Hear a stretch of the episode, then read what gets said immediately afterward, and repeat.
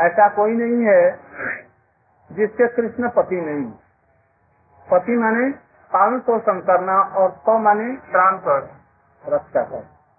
प्राण। तो सबके वो यथार्थ रूप में पति है। यही भाव ठीक है। किसी के भी उपपति नहीं है। हम्म? जैसे एक बार गुरु जी बतला रहे हैं द्रौपदी जी सभा में खड़ी हैं। और क्षीर हरण हो रहा है। कृष्ण कपड़े बन गए और उनके शरीर में लपट गए सारे शरीर। और लोगों ने कहा कि इसकी लज्जा की रक्त रह गई। रक्षा हो गई। अच्छा सचमुच में उनकी लज्जा रही कि गई? क्या हुआ? दूसरों की दृष्टि से तो उनकी लज्जा बच गई। उनके अंग नहीं दिखे। किंतु कृष्ण तो उनके अंगों में ऊपर से नीचे तक। तो उनका सतीत्व रहा कहा? यदि कृष्ण को परपुरुष मान लिया गया तो नहीं। कृष्ण तो उनके अंतर हैं, बाहर हैं, भीतर हैं, कोई देखे, न देखे। क्या एक पिता से भी कृष्ण कम हो गए? जो अपनी बच्ची को छोटी सी है इसने टट्टी कर दिया, पेशाब कर दिया वो उसको धो देते हैं सब अंगों को। तो कृष्ण उससे भी कम हो गए। इसलिए कृष्ण सबके ही पति हैं, ऐसा ही ये विश्वनाथ ये गोस्वामी भी कर कोई माने और न माने। इसी दृष्टि से वो श्लोक बतलाया गया है। तमेव माता पिता तमेव तमेव तमेव बंधु सखा तमेव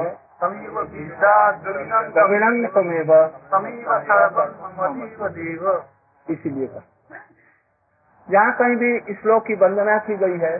साधारण लोगों की दृष्टि के अनुसार में अधिकारियों को निर्णय करके, जिसका कोई बुद्धि विवेक नहीं है, उन सब लोगों के लिए ऐसे कर दिए, कृष्ण ही सदस्य उनका कोई संबंध नहीं है। इसलिए ये जीव गोस्वामी जी कह रहे हैं, कृष्ण में ये सब भाव, पति और उपपति और ये सब मत आरोप है कृष्ण ही सब जीव मात्र के पति है? नित्य लीला में परकीय भाव नहीं होता। जी गोस्वामी जी कह रहे हैं। कृष्ण की दो लीला है। एक लीला है प्रकट और एक है अप्रकट। एक जगत में जितने दिनों के लिए वो प्रकट होती है, ब्रज में वो लीला केवल तीन चार वर्ष के लिए प्रकट हुई बस इस जगत में। ब्रज में कितने दिन? आठ वर्ष से करीब करीब दस वर्ष तक। बस दो ही वर्ष तक। कृष्ण दस वर्ष के बाद में यहाँ पर चले आते हैं। उस समय उनको कहा जाता है कि ग्यारह साढ़े ग्यारह, बारह वर्ष के वो हो गए किंतु उसकी उम्र कृष्ण की जब आए तो दस वर्ष। खाते पीते मक्खन और लड्डू खाते थे, मिस्त्री। बहुत जल्दी थोड़ी उम्र में ही वो अधिक मोटे दिखते।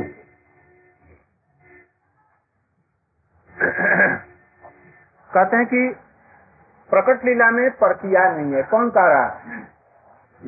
किसके लिए करें अनधिकारी लोगों छोटे छोटे अभी बच्चों को पढ़ा रहे हैं ना उनके लिए करें छोटे छोटे बच्चों के लिए भी पढ़ा रहे हैं। हम लोग भी उनका भी छात्र ही होने लायक नहीं। वहाँ पर तो कुछ छात्र थे जिसको बतला रहे हैं। करें सबे वहाँ पर जो माया के द्वारा रस का पोषण करने के लिए प्रकट लीला में उपपत्ति का भाव प्रतीति मात्र होता है। प्रतीति मैंने दिखता है किंतु है नहीं। जगत में दिखा, बहेलिए ने बाण मारा और कृष्ण के पैरों में लगा। और वहाँ से रक्त स्राव हुआ और कृष्ण उसी से परलोक धाम को चले गए। शरीर को छोड़ करके गए और शरीर को जला दिया। लोग ऐसा कहते हैं, उस स्थान को ऐसा दिखला किंतु ब्रह्मा और शंकर ने देखा, कृष्ण उसी शरीर से ही तेजमय शरीर से अप्रकट धाम में वो पहुँच और लोग उनकी वंदना करना, देवताओं में तो उनकी गति भी लक्ष्य नहीं की ब्रह्मा और शंकर जैसे लोगों ने केवल देखा, कृष्ण शरीर ही यहाँ पर जा रहे और साधारण लोगों ने देखा क्या? पैर में उसका बाण लगा हुआ वो शरीर पड़ा हुआ है। अच्छा ये कौन सा सत्य है, कौन सा झूठ है? या दोनों सत्य है, दोनों झूठ है? न क्या है? हम लोगों के लिए वो पहला वाला जो था, जो बाण लगा पड़ा और वो दिखाई जो पड़ा वही सत्य हम लोग भी उस समय होते ना तो उसको देख करके ऐसा ही समझते। किंतु कोटि कोटि विश्व ब्रह्मांड को क्षण मात्र में भी प्रस्तुत करने वाले, निर्माण करने वाले कृष्ण के लिए एक अपने जैसा और शरीर निकाल करके और दिखला देना ये कोई बड़ी भारी बात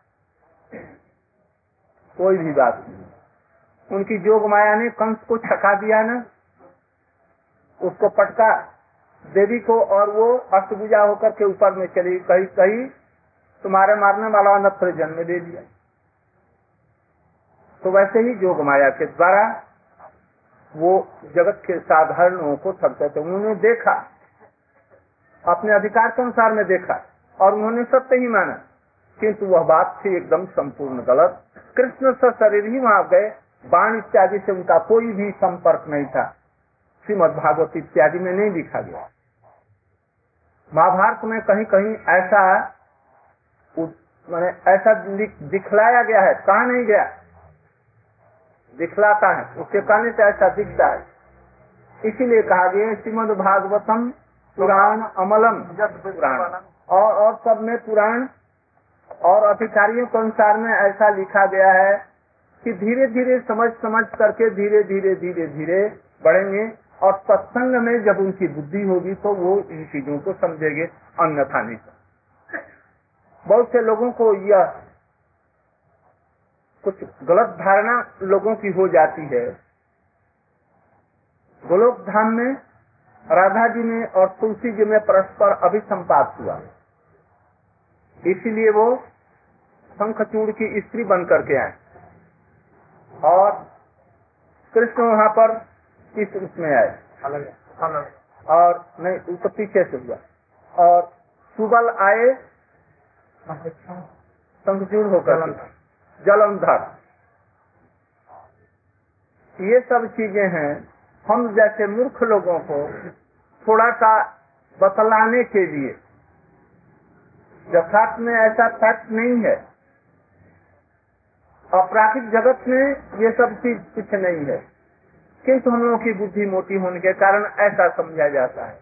इसलिए जीव गोस्वामी जी उनको बतला रहे हैं कि ये जो गोपियों के साथ में गोपियों का विवाह हुआ था ब्रज में किसके साथ? उनके पतियों के साथ में ये माया ने भ्रम उत्पन्न किया। माया यथार्थ में वो कोई शादी नहीं हुई उनकी। कृष्ण के साथ ही उनकी शादी है। या जो कुछ है उनकी स्वतियाँ हैं। वो माया प्रत्यायित भाव। माया प्रत्यायित मैंने माया ने न होने पर भी एक ऐसा भाव दिखला करके और उनके मन में ऐसा अभिमान पैदा कर दिया।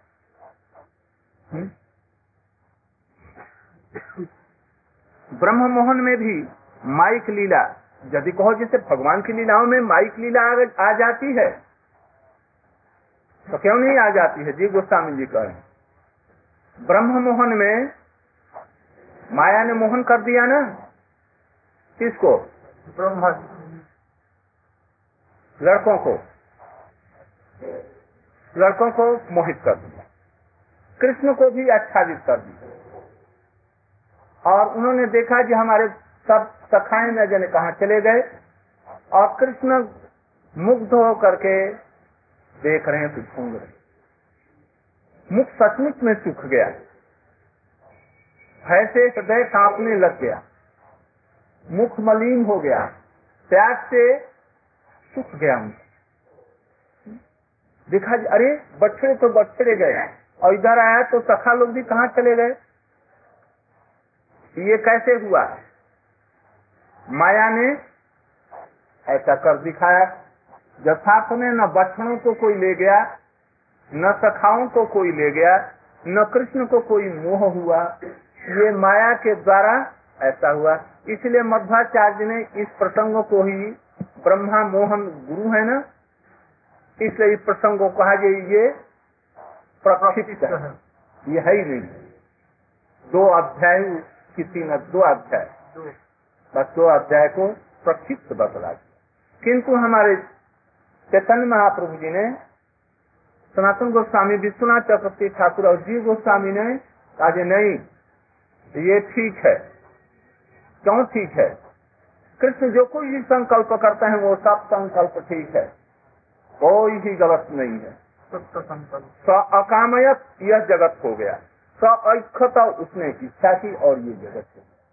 तो ये जगत झूठ नहीं है। सत्य संकल्प शक्ति के द्वारा ये प्रकटित हुआ है। उसी प्रकार से वो जो ब्रह्म मोहन की लीला है, उसमें कितनी सुंदर सुंदर बातें हैं शिक्षाएँ हैं, ये कभी असत्य हो सकती है? असत्य में वो ठीक दो माया, एक महामाया, जोग माया। हम लोग उसको पकड़ नहीं पाते। वहाँ पर एक ही माया काल लिखा हुआ है सब। किंतु ब्रह्मा जी को और साधारण लोगों को जो मोहित किया वो महामाया। और कृष्ण को जो मुग्ध किया जो माया। वो जोग माया ये माया तो दो है नहीं उसके फ़ंक्शन दो हैं। उसी तरह से यहाँ पर जीव गोस्वामी का है। असुर जैसे लोगों के लिए विवेकहीन साधारण लोगों को उन्होंने माया के द्वारा मुग्ध होकर के वो दिखलाया क्या? जे इनका विवाह हो रहा है। किनका? गोपियों का विवाह। हो पति लोग भी समझ रहे हैं कि हमारा विवाह हो रहा है। हुआ क्या? असल गोपियाँ तो ठीक थी। वो सब विवाह स्थल में नहीं आई। उनकी प्रतिमूर्ति जोग माया ने कराया। और करा करके उनका विवाह रचा। और जी गोस्वामी तो हैं, ये भी नहीं हुआ। जैसे नारद जी को वो कल परसों जी कथा कर रहा था, वो एक नगरी मिली, राजा मिले सुंदर हो रहा था। और उसमें हाथ देखा लड़की का, फिर विवाह करने के लिए उतावले हो गए। ये सब एकदम झूठ माया में कुछ हुआ ही नहीं और ऐसा दिखाई पड़ गया। अभी हमारा बंधन नहीं है। अभी जो हम लोग माया के मन में गुरु जी कहते थे कि नहीं, बंधन में कोई है ही नहीं। यही तो माया है। बंधन ही और हम समझ रहे हैं कि बंधन। जीव यदि चेतन है और नित्य चेतन है तो माया उसको बाँध करके उसकी क्रिया को लुप्त कर देगी। ये तो कभी संभव पर नहीं। तो जीव तो भगवान की सेवा कर रहा है मुक्त पुरुष इसीलिए देखते हैं कि ये भगवान की सब सेवा कर रहा है। जीव कभी भी बद्ध नहीं होता। किंतु हम उसको उपलब्धि कर रहे हैं। ये क्या चीज़ है? यही माया मरीचिका है। नहीं हुआ तो भी ऐसा दिखता है। ये भी भगवान के एक लीला है। ये महामाया के द्वारा ये सब ऐसी लीलाओं को करते हैं। क्यों करते हैं? क्यों का वहाँ पर उनके पास में कोई उत्तर नहीं? मैंने उत्तर देने के लिए बाध्य नहीं। क्यों करते हैं? वो ठीक करते हैं। क्यों नहीं चले इसलिए कहते हैं कि माया के द्वारा ऐसा हुआ। मान लिया अब यहाँ पर कुछ प्रश्न उठता है, उसका भी समाधान कर। अच्छा गोपियों की प्रतिमूर्तियों से गोपों का विवाह। वो समझ रहे हैं कि मेरी स्त्री है।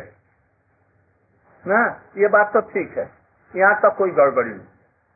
किंतु असल में जो गोपियाँ थी, वो कम इनके घरों में आकर के वो समझती हैं कि हमारे ये पति हैं, और उन घरों से वो रात में जाती हैं। इसका उत्तर क्या होगा आया कुछ समझ में कि नहीं आया आया क्या कहा अरे बाबू क्या आप किसी ने पूछा की बोल रहा हूँ কষ্টমতি সঙ্গে যদি বিবাহ হয় আর যে অকল গোপী তারা কেন এইরকম মনে করছে আমাদের उनको तो समझते हैं हमारा विवाह नहीं हुआ ये तो सीधी सी बात है। उनकी मूर्ति बना करके कोई और शादी करा दे और उनको मालूम नहीं जो मेरी शादी है तो ऐसा कैसे हुआ तो इसी के लिए कहते हैं कि वो योग माया के द्वारा उनमें भी ये अभिमान दे दिया गया। किंतु वो अभिमान दिया गया कुछ समय के लिए।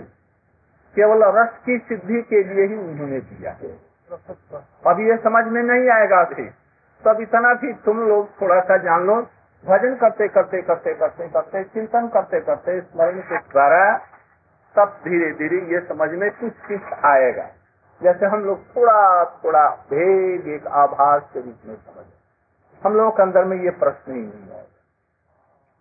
किंतु संसारिक लोगों के मन में ये प्रश्न आएगा, जथा सिंगो ही मनमत हो उद्भेद सदा गमन हेतु।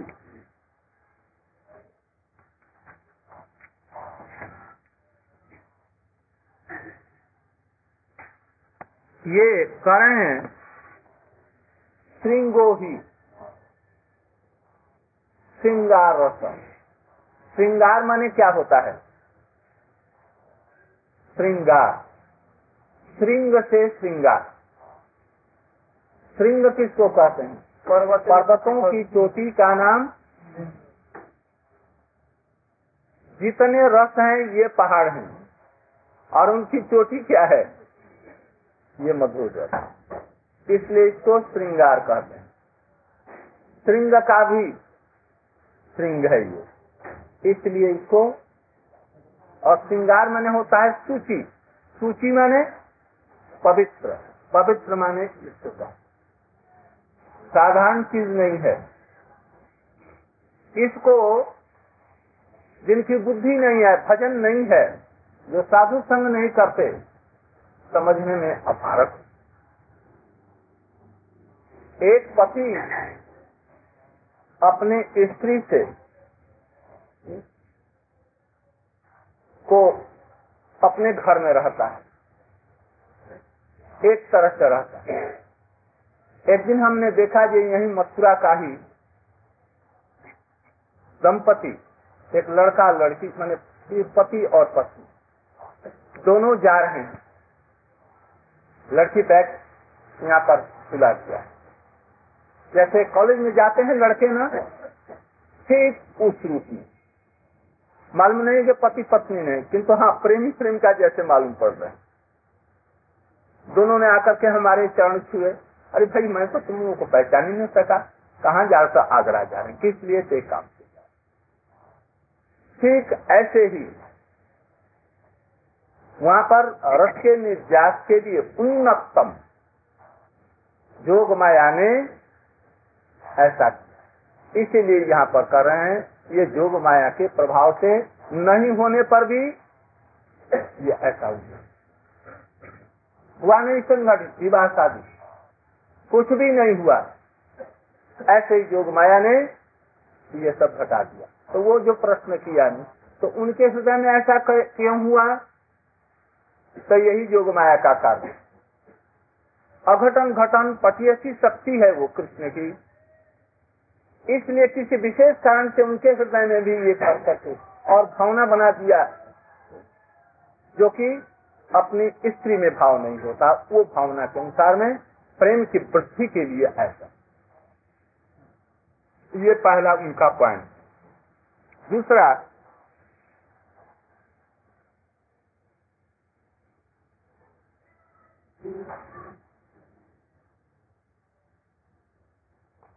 से अलंकार शास्त्रों में भी।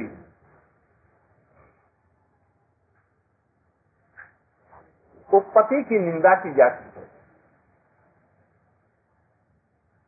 इसलिए हमारे ये अलंकार शास्त्र, भक्ति स्वामी सिंधु इत्यादि में, और दूसरे शास्त्रों में भी, जब उपपति की निंदा देखी जाती है तो कृष्ण उपपति की भावना नहीं होनी चाहिए।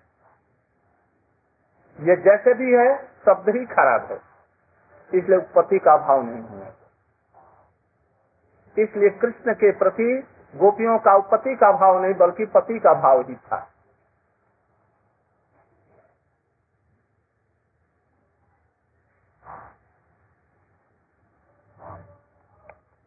दूसरी बात, कृष्ण ने स्वयं कहा था, तुम अपने घरों में लौट जाओ। स्त्रियों के लिए पति लंगड़ा बूढ़ा और समस्त साधनों से हीन भी हो, जैसा भी हो, काला कलुछा जो कोई भी हो। पालन करने में भी असमर्थ हो, कोढ़ी इत्यादि भी हो। तभी स्त्रियों के लिए वो हाथव्य नहीं है हाथव छोड़ने योग्य नहीं। उनकी सेवा करना ही स्त्रियों का परम धर्म है, ये विषय यदि कृष्ण स्वयं अपने मुख से कर रहे हैं तो वो उपपति होकर के उनकी कैसे सेवा ग्रहण कर सकते हैं? इसलिए ये कभी भी संभव पर इसलिए उन्होंने कहा अस्वर्गम और जथस्करम च फल्गु कृष्णम भयावह युगक्षितम च सर्वत्र होपत्यम कुलस्त्रिय। कुल स्त्रियों के लिए उपपति का भाव स्वर्ग से भ्रष्ट करा देने वाला अत्यंत तुच्छ, अत्यंत भयानक फल देने वाला महापाप और सर्वत्र अत्यंत निंदनीय है लोक में और परलोक में। तो भला कृष्ण इस ऐसे संबंध को क्यों ग्रहण कर सकते हैं गोपियों के लिए? इसलिए ये सब गोपियाँ कृष्ण की, स्त्रियाँ थी कृष्ण, उनके स्वयं पति इसलिए और यदि कुछ देखा जाता है, वो जोग माया के द्वारा नहीं होने पर भी उसकी कल्पना की गई। यथार्थ में उनके पक्ष और हम आगे कहीं आगे। पंथा